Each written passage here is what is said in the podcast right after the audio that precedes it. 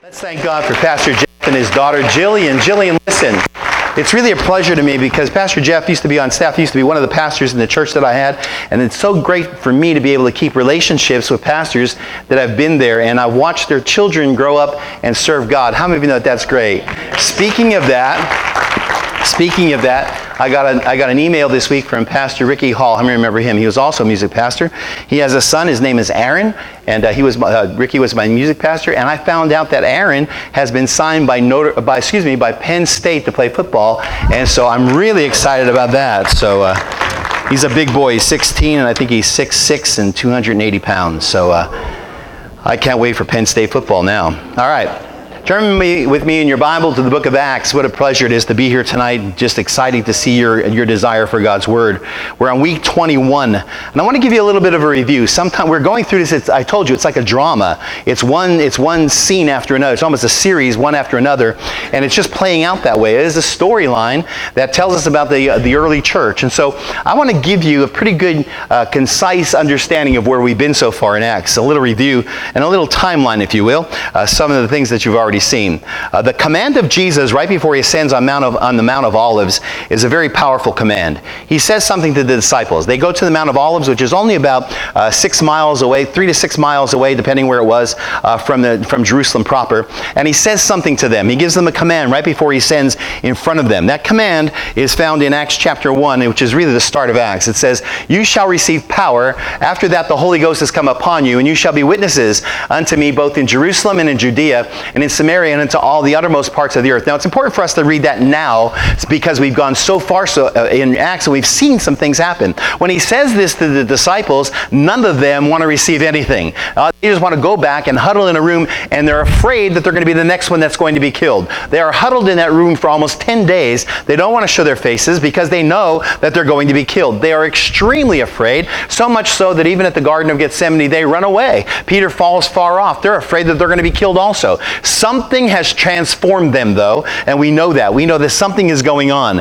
We understand that they were to do this after the Holy Spirit descended upon them in the upper room. So obviously, their boldness came from this act. The Holy Spirit comes down in 120, He descends upon them, and basically, almost immediately, they begin preaching. Almost immediately, they go right out and they start to preach. They're in the, the Peter starts to take the lead, and he preaches, and 3,000 people get saved in one day. By, by a week's time, there's, there's about a thousand people have joined the church. Then, uh, in just a regular day, they're going through the routine and they're very bold. They're, they're now not in an upper room anymore, huddled together, but they're in mass going to the temple, to the place where the Jews worship. And they're going there. And by the way, let me remind you, this is still the Passover holiday. Even though the Passover has passed, uh, we there will stay there probably another couple months, people from all over the world. So Jerusalem is still swelled. And so Peter is now making his move. He is, he is fired up by the Holy Spirit. So are the other uh, disciples. And and they are going out and they are witnessing. It doesn't matter to them that they could be killed. They're witnessing so much. The first thing he does on his way to, to teach and preach, he, he passes by the gate called Beautiful and the Hulda Gates, uh, which is the entrance into Solomon's, Solomon's porch, entrance into the temple. There's a man that's been laid there from his mother's womb. He's a cripple. And everyone knows this man. Everyone has to pass by this man to get into the temple. And Peter and John heal, through the name of Jesus Christ, heal this, this one at the gate Beautiful. Well, obviously it spreads quickly because he goes into the temple, the lame man. Let me remind you that in Judaism, the lame were not allowed in the, on the Temple Mount or in the temple. So this is a great, this causes a great stir. They are, so they are quickly arrested uh, and they are told not to do this again. The Sanhedrin convenes. They take Peter and John and the lame man, and instead of thanking God that he's now healed, they tell them, they warn them specifically not to do this. I've told you enough down through the down through these teachings to let you know that the Sanhedrin has a high priest. His name is Caiaphas. He's a Sadducee. He does not believe in the resurrection. He doesn't believe in angels. Let me tell you what Sadducee believed in. They believed in the holy dollar. They had most of the land in there. In there, they were in uh, collusion with Rome. They were getting money back and forth from temple, from the from from the uh, sacrifices in the temple, from the exchanging of money. Why Jesus? Why Jesus overthrew the money changers? Why they hated him so much? Caiaphas is the ruler of the Sanhedrin with a whole lot of influence over the entire Sanhedrin. So they pull them in and they warn them. They tell them, "You better not do this in in, in this name anymore. It won't even say Jesus' name. You better not do this in this name anymore." And so they give them a stern warning, and obviously they want to stop them because because they're losing revenue. They're losing, they're losing people. There's 8,000 people that have joined the church at this point. How many are still with me? All right, so as we go on, listen. Undaunted, they continue teaching and preaching. They said, We can't listen to men, we're going to listen to God. That's a pretty good statement. And uh, they're, they're, so they start healing right, and, right under the, and preaching and teaching right under the Pharisees and the Sadducees' noses, right in their front yard, if you will, not in their backyard, in Solomon's porch on the Temple Mount. I told you about that porch, so they go back there and they start teaching again. So as you're continuing to understand this scenario, then, there, then this happens the grim tale of Ananias and Sapphira. And a holy fear comes on all the people because people are joining the church. A holy fear comes on all the people, and the Bible says that doesn't durst, no one durst join the church. And then right after that, it says, and multitudes joined the church. Well, the unbelievers were trying to join something that was a movement, but they really didn't have it in their hearts. But believers knew, and uh, we know that the church was revered at this time. So what happens? They continue. Now the unbelievers are afraid to join the church, but believers are being multiplied daily, almost 10,000 after three weeks after Pentecost, and they're arrested arrested. So Peter and, and John uh, and the rest of the disciples are arrested again. They keep arresting them and they hold them in stocks. The body is now called the church, Acts chapter 5, ecclesia, uh, which means the called ones, the, the called out ones of the, of the world, and it's continuing to grow. And threatened, uh, the, they're threatened by the Sanhedrin again, fueled by the high priest and the Sadducees. They arrest them for a third time and hold them fast in jail, uh, desiring in the morning to send them to their execution. Interesting to me because they didn't wait for a morning for Jesus. They gave him a night trial, illegal. But the people now are putting a pressure on them. Now you can start seeing they're not just they're not just running uh, running uh, slipshod over everyone. Now they're realizing that when they arrested them, they were afraid they were going to get stoned by the people. Now they're taking their time. They're doing everything by the letter. But trust me, they want to kill them, every single one of them. And so they're arrested for the third time, and they're and they're looking to send them to their execution in the morning. All twelve of them. Matthias taking Judas's place. But supernaturally, an angel releases them from the prison prison and shuts the prison door and locks it right under the guards' noses. We talked about it last week. And basically, he does something, they disappear. Whether we understand that or not, they disappear. They didn't have any idea where they went. Lo and behold, we know exactly where they went. They go right back to the temple and they start teaching and preaching again. Man, you've got to love this account. You've got to love the tenacity of these men. Something happened. Uh, and remember, this is all being done in Jerusalem. Remember Jesus' command. I want you to, I want you to, when the Holy Spirit comes upon you, you shall receive power. After this, I want you to go out to Jerusalem and Judea and Samaria and all the othermost parts of the world. Well, so far, all they're at is in Jerusalem. So this is just happening right now in Jerusalem. The Acts will continue and take us to the rest of the world. But imagine this fire. Imagine this this uh, this uh, area of fire. This is ground zero for the church. The Jerusalem church, the Jerusalem church is the church ground zero. It's where the, it's where every part of the church came from. It's pretty exciting. But by Acts chapter five, we are deep in what the angel calls this life. Look at Acts one eight now. Again, one eight says, "You shall receive power," and it says, "After this, you shall be witness unto me both in Jerusalem." Stop right there there. That's where we're at in Acts chapter 5. Uh, we are only in Jerusalem at this time.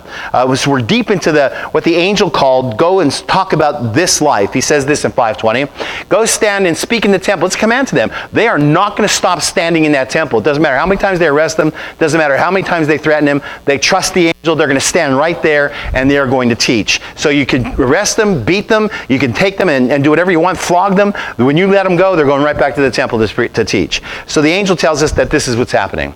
They're liberated for life, Acts chapter 5, verse 17. We talked about that two weeks ago. They were on trial for life, Acts chapter 5, verse 22 to 33 last week. And tonight we're going to talk about the surprises of life as we close out Acts chapter 5. So, the surprises of life. How many of you have ever been surprised by life? How many of you ever been surprised by life? So, the surprises of life. I want you to understand what that means, okay? Which brings us to our study tonight the surprises of life. The amazing surprises of life.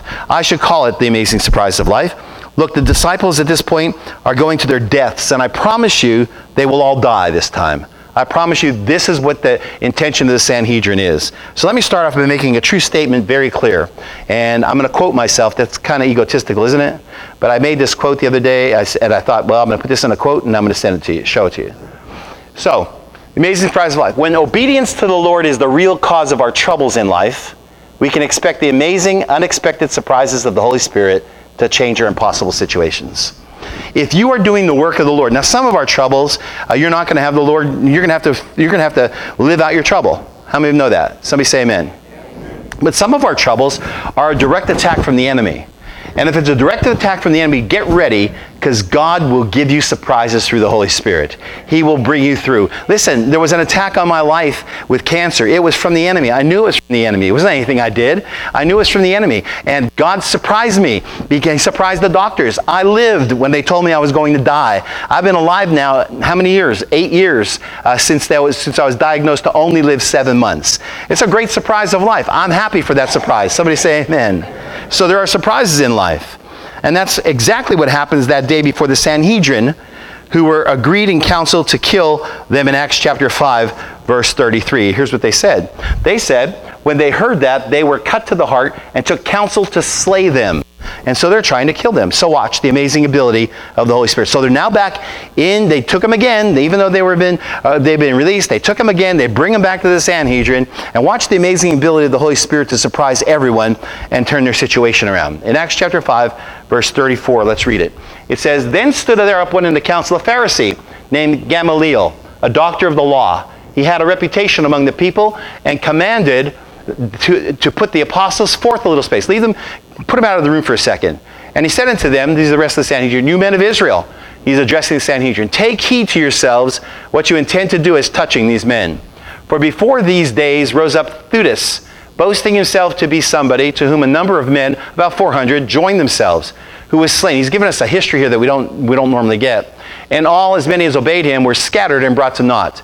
After this man rose up Judas the Gal- uh, of Galilee in the days of the taxing. That's when Cyrenius taxed all of Israel. It says, and drew away much, much people after him. He also perished, and all, even as many as obeyed him, were dispersed. So Gamaliel gets up and he addresses the council. Now, we're going to talk about that a little bit tonight. Who would have ever guessed, this is amazing, who would have ever guessed that the entire council would be discouraged, you'll read it later, we will, from putting the disciples to death by one of their own? And not even a Sadducee, a Pharisee. The Sadducees didn't like Pharisees. But this Pharisee stands up and he's going to discourage them from putting them to death. He's, he single handedly is going to stop the Sanhedrin from putting them to death. And not just a rank and file Pharisee, no, this was an esteemed, renowned Pharisee named Gamaliel. Gamaliel holds the reputation even today by Jews. Of, uh, he's mentioned in the Mishnah, which is their written oral tradition of the Jews, as being one of the greatest teachers in the annals of Judaism of all time. He's also mentioned in the Jewish Talmud, which is the Jewish holy book of instructions to the Jews. Two Mishnah accounts relating to Gamaliel say this, quote, Since Rabbi Gamaliel the elder died, there has been no more uh, influence for no more love for the law and purity and piety died at the same time, end of quote. And then this quote uh, The king, that's Herod the Agrippa I, and the queen, his wife was Syros, asked for his advice, Gamaliel's, about rituals. So this man was extremely well known. He was very popular. He was very wise. He was the greatest teacher of Israel at that time. Gamaliel. This is his picture that's put on the Talmud that you can find today. You can find Talmuds that are illustrated. You will see Gamaliel's picture on it like that. So he is very, very revered. If you went to Israel today and you went to a Hasidic community and you went into that community and you looked at their books, they're going to have pictures of Gamaliel. He, they, this man is extremely revered and he's from Jesus' day. He lived, he was a contemporary of Jesus. Now, Hasidic Jews today, uh, basically, well, let me give you, before I give you that, he was the great, greatest teacher of Israel the time and for, for a long time, for even till now, he's the grandson of another famous Hebrew scholar, Hillel, and was head of the school of the, for the training of the conservative segment of the Jewish religion called Phariseeism. Now, let me put it in modern terms. The movement was a populist movement. How many of you know that we've been watching a populist movement go all around the world right now? Donald Trump was hired because of, because, and elected because of a populist movement, because we wanted the people, a popular movement. Uh, so we're seeing that in America today. And uh, recall, he was recalling Israel back to strict nationalism and, and the Torah to protect the law from being polluted and perverted by secularism. Boys, that sounds like today. And to present preserve the strictest of moral resolutions. The Hasidim today, these men, are a direct result of Gamaliel and Hillel's teaching. They live in Israel. They are opposed to anything secular in Israel. They want the temple, temple rebuilt. They are the ones that follow the law. They follow, follow 618 strict laws. They wear their hair long because it says in, in, in the, in the Torah. They have curls because it says not to cut their, the sides of your hair in the Torah. They wear a tallit because it says to wear in the, in the Torah, in the Old Testament. It's in your Bible. And so they follow all of it because they want to bring Israel back to the, to the Bible, back to God. Now, yes, they have some problems, but these are a direct result of Gamaliel and Hillel's teaching. These are Pharisees today. The Sadducees are actually Pharisees today. So he gives counsel, Gamaliel does to the Sanhedrin. And he says it can be summed up in two words. Here's what he tells them Calm down. Guys, calm down. Something's not right here. Just let these guys go outside. When, they, when they're out of the Sanhedrin, when they're out of the hall, he looks at the, at the Sanhedrin he says this. He says, Calm down. Relax. These guys are furious. We read scriptures last week says they're furious. In today's, in today's world, this is what he would have said to them Chill out, guys. What are you doing? And then he gives them some amazing logic. It's spiritual logic. And he, he kind of lays this logic on it. It's really pretty amazing. Those words today that Gamaliel would have told them would have been, hey, guys, chill out. Listen to what he says in Acts 5.35. And he says unto them, said unto them, You men of Israel, take heed to yourselves. What you intend to do is touching these men. He knows that they're going to kill them. Now, here's what they're going to do. They're going to drop charges on them. Those charges are going to be treasonous and they're going to be blasphemous charges. We just talked about blasphemy laws. They're going to bring them to Pilate. They're going to coerce Pilate to kill them. Pilate's going to wash his hands again. Let me tell you why. Because they're in cahoots with Pilate. Pilate's getting a kickback from them. He, are, there's money going back and forth from them. So Pilate's going to let them do what they want to do. Now, Pilate's only thing Pilate is going to be uh, have a problem with is the fact that he has to report to Caesar. And Caesar doesn't want any insurrection. It's the Pax Romana, the peace of Rome. But if Pilate says, listen, they've gathered 10,000 people together, so they had to be taken care of. So I want you to see what they're doing. Now, uh, Acts 5.35, let me show it to you in the um, New International Revised Version, it says this Then Gamaliel spoke to the Sanhedrin, men of Israel, he said, Think carefully about what you plan to do to these men. He says, You cannot knee jerk react here. You have to think of what you're going to do. Then he reminds them and gives us a, a valuable insight to the messianic apocalyptic atmosphere in the first century in Israel. Jesus actually said that there would be many Christ that would come. And he tells us about two that two guys that, that were almost like messiahs to Israel that lived during the time of Jesus. This is kind of amazing to me. Uh, one of them lived right when Jesus was born, but another one lived during Jesus' time. These were vying for people to come onto their side, looking to liberate them.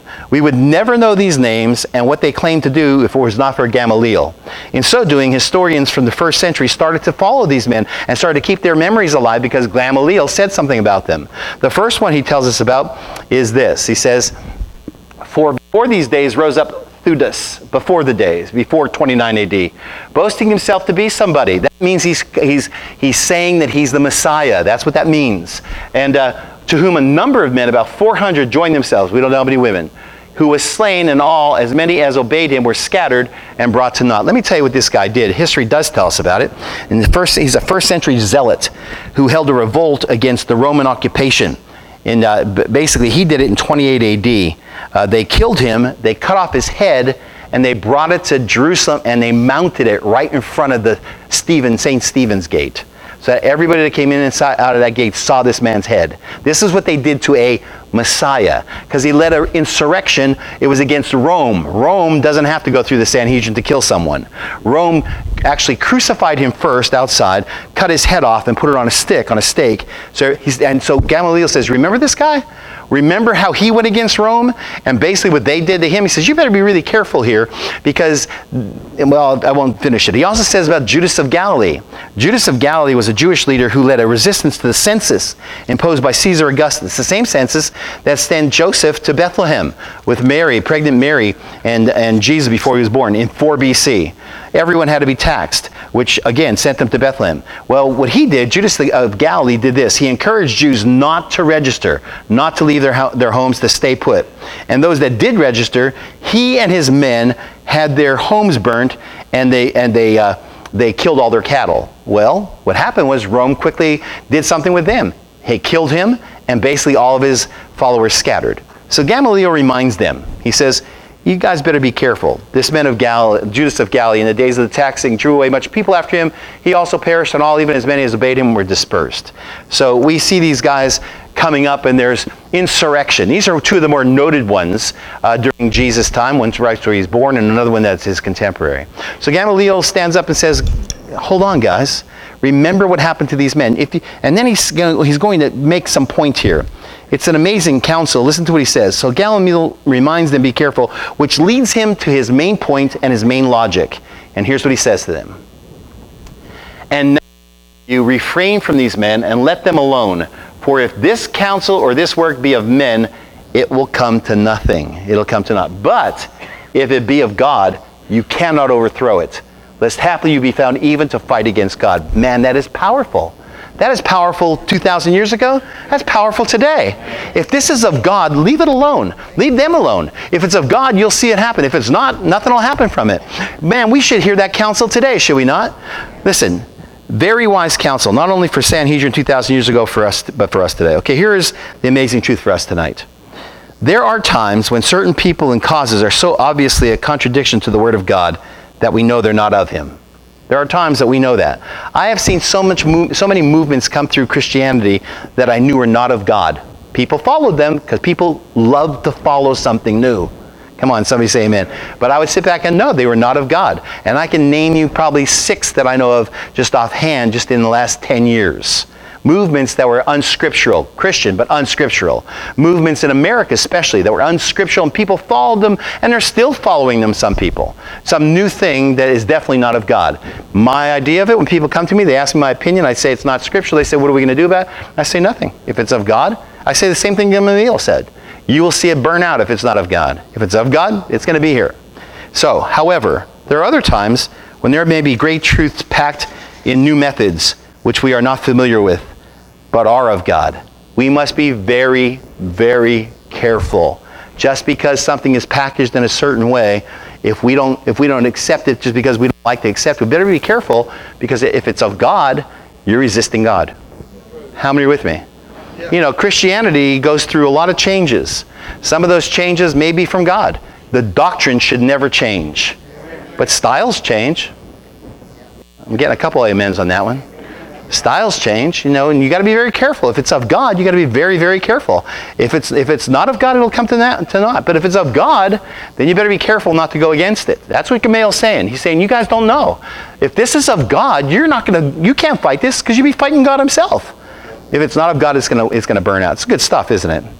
New methods. So wait. He says he, here's the, here's his counsel. Just chill out. Just wait. Let this thing burn out. And if it doesn't burn out, then this is of God. He says, if they are of God, you will never be able to stop them. If not, they'll fail anyhow. So here's what's even more amazing to me anyway. Acts 5:40 says, "And to him they agreed." This council, just a couple verses before, were furious. They want to kill this, these the disciples. They want to take them and kill them.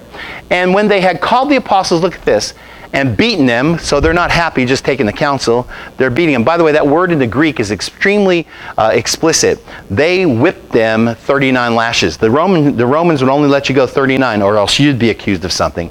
They whipped all the disciples. They beat them up.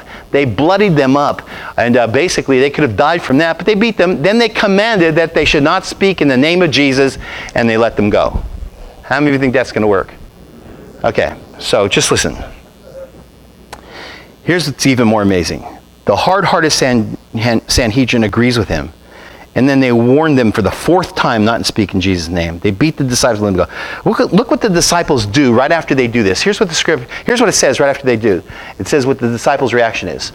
And they, the disciples, departed from the presence of the council and immediately went out and filed a class action lawsuit against the high priest and the entire Sanhedrin, naming everyone except Gamaliel. They hired the best lawyers and they waited for their day in court. No? Okay, let me give you what they did.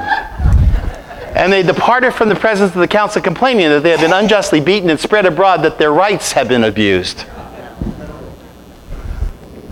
What's wrong with us today? What is wrong with us today? We can't endure anything, can we? So somebody goes against you and persecutes you.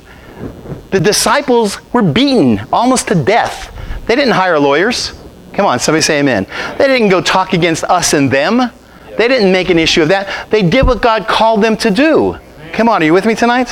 Here's what it says.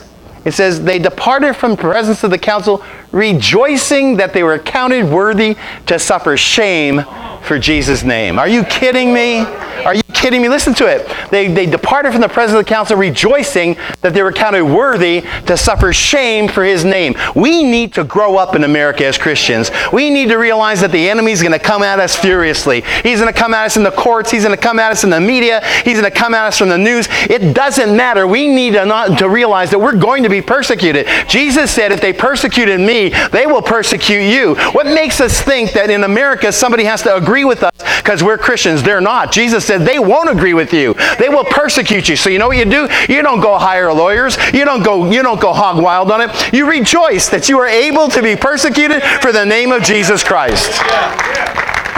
And you won't hear that preached a whole lot of places. But it's Bible. It's Bible. I'm not giving you my opinion. That's Bible. Unlike other times and in the news I give you my opinion. Any lessons in life for us tonight?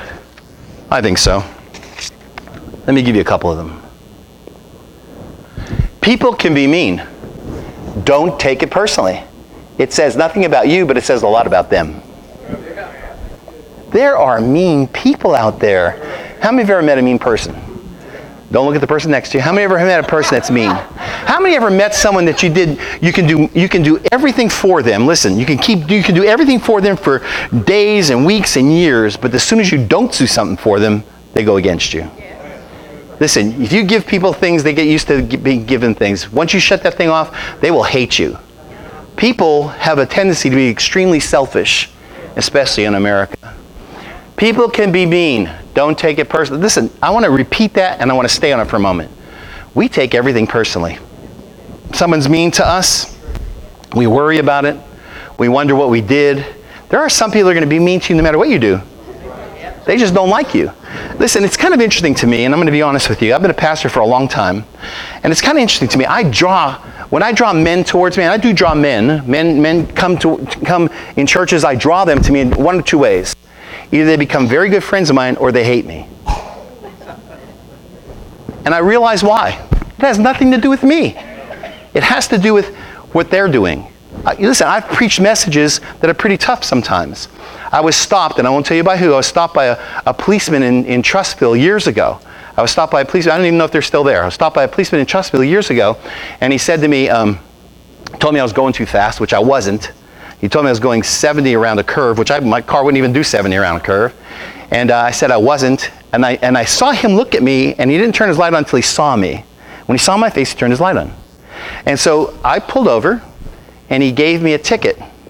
And it was a pretty steep ticket years ago. So I'm thinking, only me, what's going on? One of the men that worked with him in the police force, I told him about it, not to fix the ticket. I just told him about it. He says, Oh, that so and so, he hates you. so why does he hate me? Because you counseled him and his wife and you let him have it. I said, He must have been doing something wrong if I let him have it. He said, Well, he said, He hates you. And I said, I can't help it. I've never counseled anyone except telling them the truth of God. So if he hates me, he hates me. So that counsel, they didn't pay me for the counsel, by the way. It cost me $200 for the ticket. So I want you to understand that there's going to be some people who don't like you right off the bat.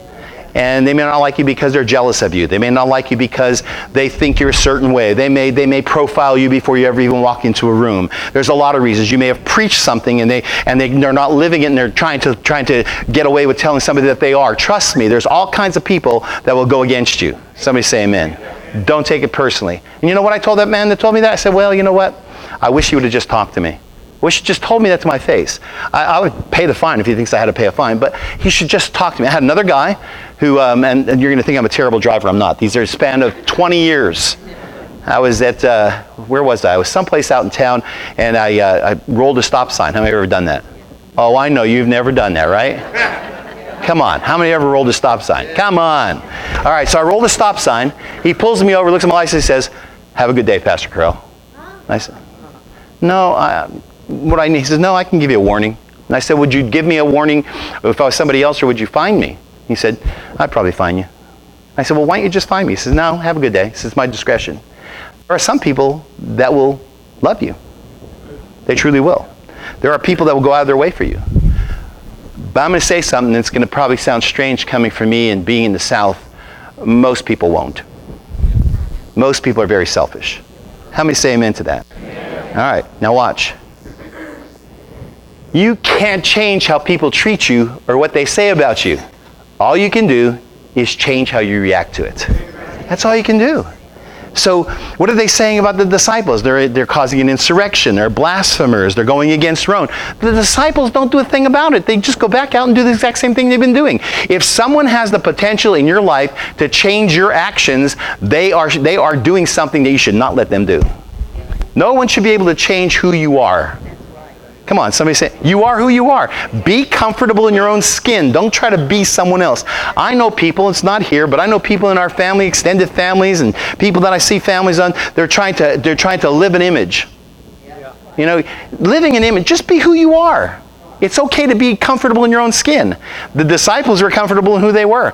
Gamaliel, Gamaliel said, Leave them alone. If it's of God, it'll, it'll, it'll happen. You can't fight against it. And if it's not, it'll come to naught. The disciples are not even listening to any of that. They're outside the room. What the disciples are doing, saying, I can't wait till they let us go. We're going to thank God that we got beaten for him. And then we're going to go right back and we're going to teach again because that's who we are. Who are we? Who are you? What's your passion? What do you do? Don't let anybody discourage you from that. You know, when I went into the ministry, I got to tell you this. I was the biggest tither in my church as a young man. One of the biggest. I was leading song service. I know it's hard for you to believe. I was on the board. I was on the. Uh, I was teaching a Sunday school, and I was um, I was on the head of the committee to build the new church. And so um, I told my pastor. I've been doing Bible studies. I told my pastor I feel called to the ministry. You know what my pastor said to me? Who I loved. He said, "You're not called." And I said, "No, I, I feel called." Cheryl's back there. She understands. She she was there. He said, No, you're not called. He says, uh, You need to stay here. God's using you here. I said, No, I really feel called to the ministry. He says, No, he says, You're really not called. You're not going to get a church anyway. So I kept doing what I was doing, a little disheartened, kept doing what I was doing. Uh, his wife came and talked to me and told me, She says, My husband said that you're. uh, feel called to me. She says, I just want to confirm what he said. You're not called. Was terrible. Now, had I listened to them, You'd be here sitting with nobody in front of you tonight. you have to be who you are. If you're not who you are, you are untrue to yourself. And the key is be true to yourself. And by the way, if you are who you are and you're comfortable with it, you won't have an opportunity and you won't have a desire to lie. Because a lot of people lie because they want to be someone else. They want to impress somebody. They want to say this. Don't impress anyone. Be who you are. There's nobody else like you on the face of the planet. There's 7 billion people on the planet and nobody has your story. No one. So God made you uniquely. Don't ever try to be someone else. Come on, somebody say amen. You could take, you could take some, some pieces out of someone's book and some pages of them, that's fine. But don't envy anybody else. You know, when I go into the, into the market and, uh, and I go to the, to the grocery store, a lot of times you'll see those Hollywood magazines you know, with all the different, all the people that got married for the hundredth time, and they divorced this one, and this one's got a facelift, and this one's this one. I see all these people when they're in the when they're in the line. I see see people picking them up, mostly women. I see them picking them up and looking through them and going, oh, oh. I have never desired to look at anyone. You know why? You ready for this one? You ready for the egotistical statement of the day? I'm much more important than anybody in Hollywood. Hear what I said? I give myself autographs.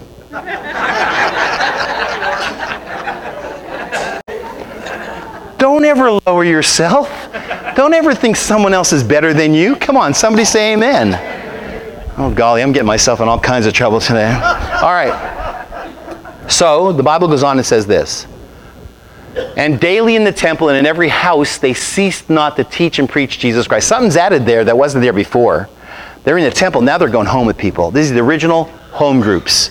They're going home. Let me, let me just give you a couple conclusions tonight. 542 says they have been, what they, they continue doing what they're doing, and now they're going home with people. And so it's unstoppable. Let me draw some conclusions for us tonight as we close out Acts chapter 5. Number one, Gamaliel's sensitivity to what was happening and the possible dangers of blocking what God might be doing won the day. The truth is, God always wins. He always wins.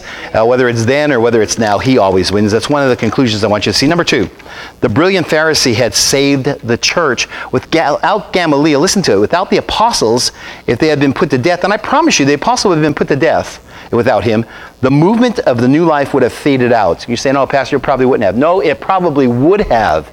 It takes someone that the boldness, it would have faded out because he said it, just like Theudas and Judas of Galilee, it would have faded out. But the Lord had work for them to finish. The reason why you're alive tonight is because God has work for you to finish.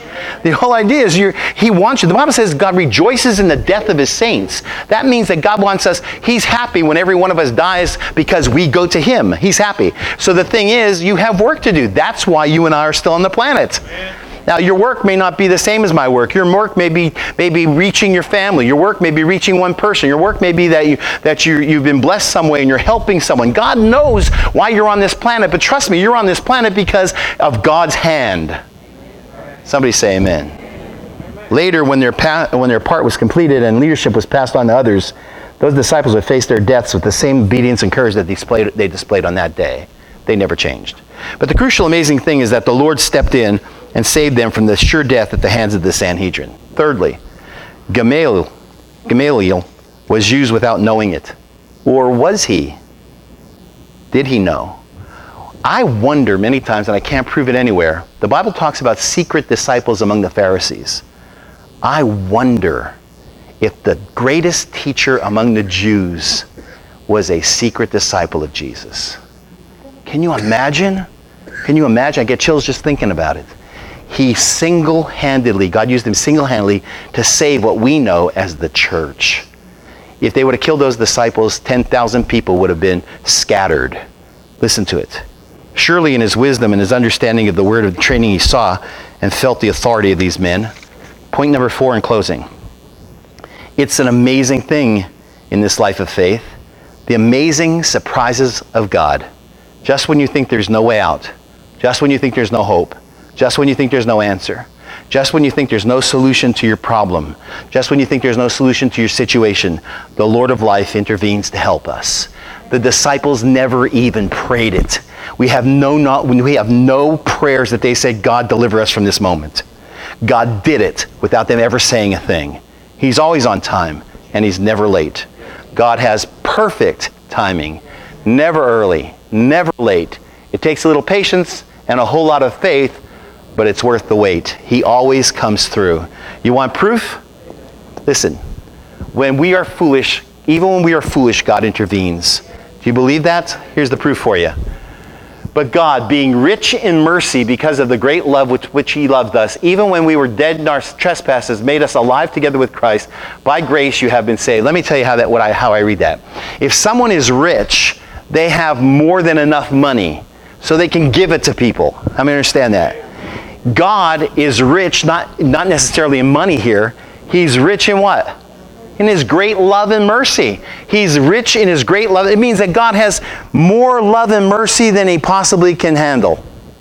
Now, of course, he's going to handle it, but how many ever told, how many ever said, man, that guy's got more money than he can possibly spend?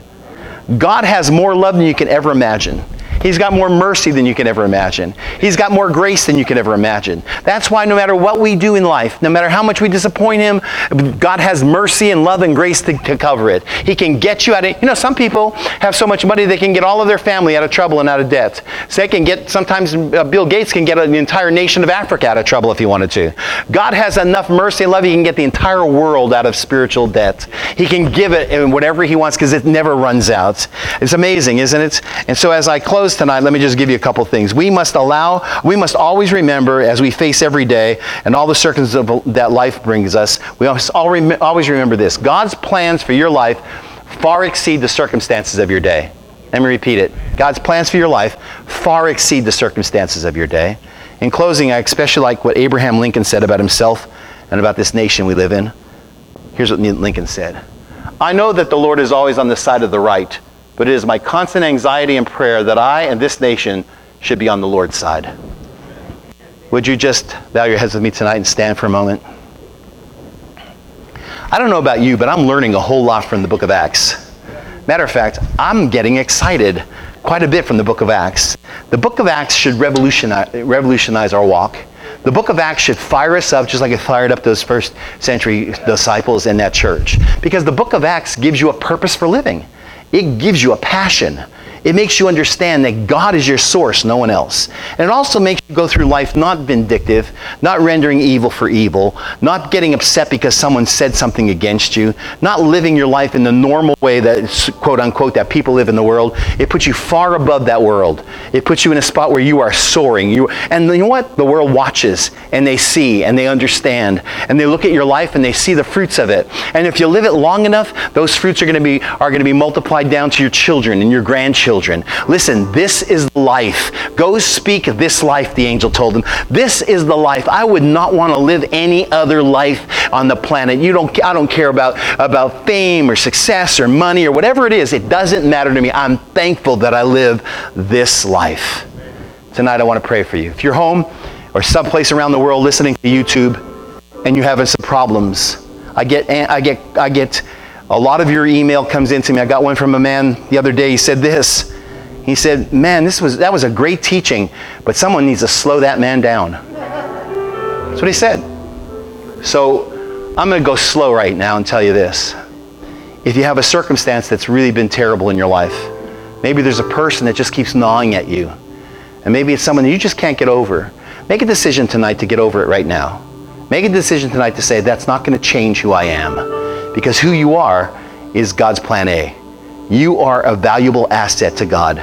The CIA calls them assets. They take them in from all different types of life and they use them as agents. God has taken us in from all different, all different paths of life, and we're His agents to reach a dead world. Don't let anybody change you. Continue to do what God's called you to do. Continue to let the Holy Spirit fire you up. Continue to remember that your circumstances do not define who you are, they just emphasize who Christ is. Tonight, let's pray. Father, I thank you tonight. If there is someone that's listening to this, Lord, I know there's lots of people, thousands listening to these YouTube videos, Lord God. I pray right now if they're going through a trouble, or anyone here going through trouble or circumstances and life is, has put them down, Lord God, and they've just dragged because of the problems that they have, Lord, lift them up tonight, Lord God. Let them know that they're unique, that you knew them before they were ever formed in their mother's womb, that you have a plan for them, Lord God, no matter what the enemy does, no matter how hard he blows on their house, Lord God, that you are the solid rock and you keep us stable. I'm thankful tonight, Lord God, that we can listen to, we, we are built on the acts of the disciples. I'm thankful, Lord God, that we are a holy house. We're the next generation. We're the next level of building, Lord God. And I pray, Lord, that the world looks at us as they looked at them. Let us not look for our own rights here, Lord God. We have a right to be in heaven because Christ has died for us. And I'm thankful tonight, Lord God, for what you've done with us. Bless us tonight, Lord God. Let us remember that we are the head and we are not the tail. Bless our going out, our coming in, Lord God, our lying down, our, our rising up. Lord, in Jesus' name, keep us safe. Amen. Amen. God bless you. Praise the Lord.